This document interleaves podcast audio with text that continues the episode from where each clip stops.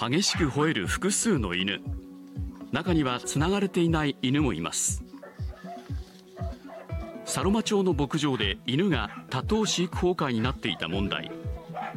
今日午前9時から動物愛護団体や獣医師らのチームおよそ50人が救出に乗り出しました。私たちを警戒してでしょうかこちらに向かって吠えています、えー、辺りは糞尿の匂いもします。牧場には十数頭の乳牛とおよそ70匹の犬が残されていました。衛生状態が悪く弱っている乳牛や犬も見られます。牧場の経営者の男性はおよそ20年前に敷地内に捨てられた犬を保護したことがきっかけで飼い始めました。しかし去勢不妊手術をしなかったためどんどん数が増えていきました。遠軽まで行かなきゃいけないんで1頭連れてったら遠軽往復に1時間して手術に1時間ぐらいかかってとてもじゃないけど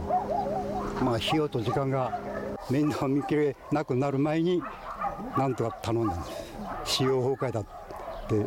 外にもで話し飼いだとかって書かれてたんで俺の話を聞いたこともないはずの人がそういうこと書いてさらに牛の飼料の高騰や新型コロナによる牛乳消費の減少などにより牧場の経営が悪化。犬に餌を与えられなくなったといいます。兄弟たちから借りてここ23年は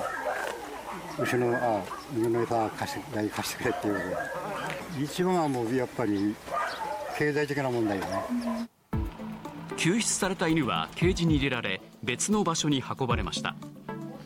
獣医師が犬に麻酔をかけた上で狂犬病狂犬病ワクチンの接種や去勢不妊手術を行いました。牛舎の中で牛十数頭と犬が100頭前後一緒に暮らしているというか、まあ、ああいう状態っていうのは初めてのケースだと思います。床は糞尿で全く手入れがされていない状態。で、えー、犬は痩せ細ってですね、えー、餌はまともに与えられていなかった状態です。この活動はあさってまで行われる予定です。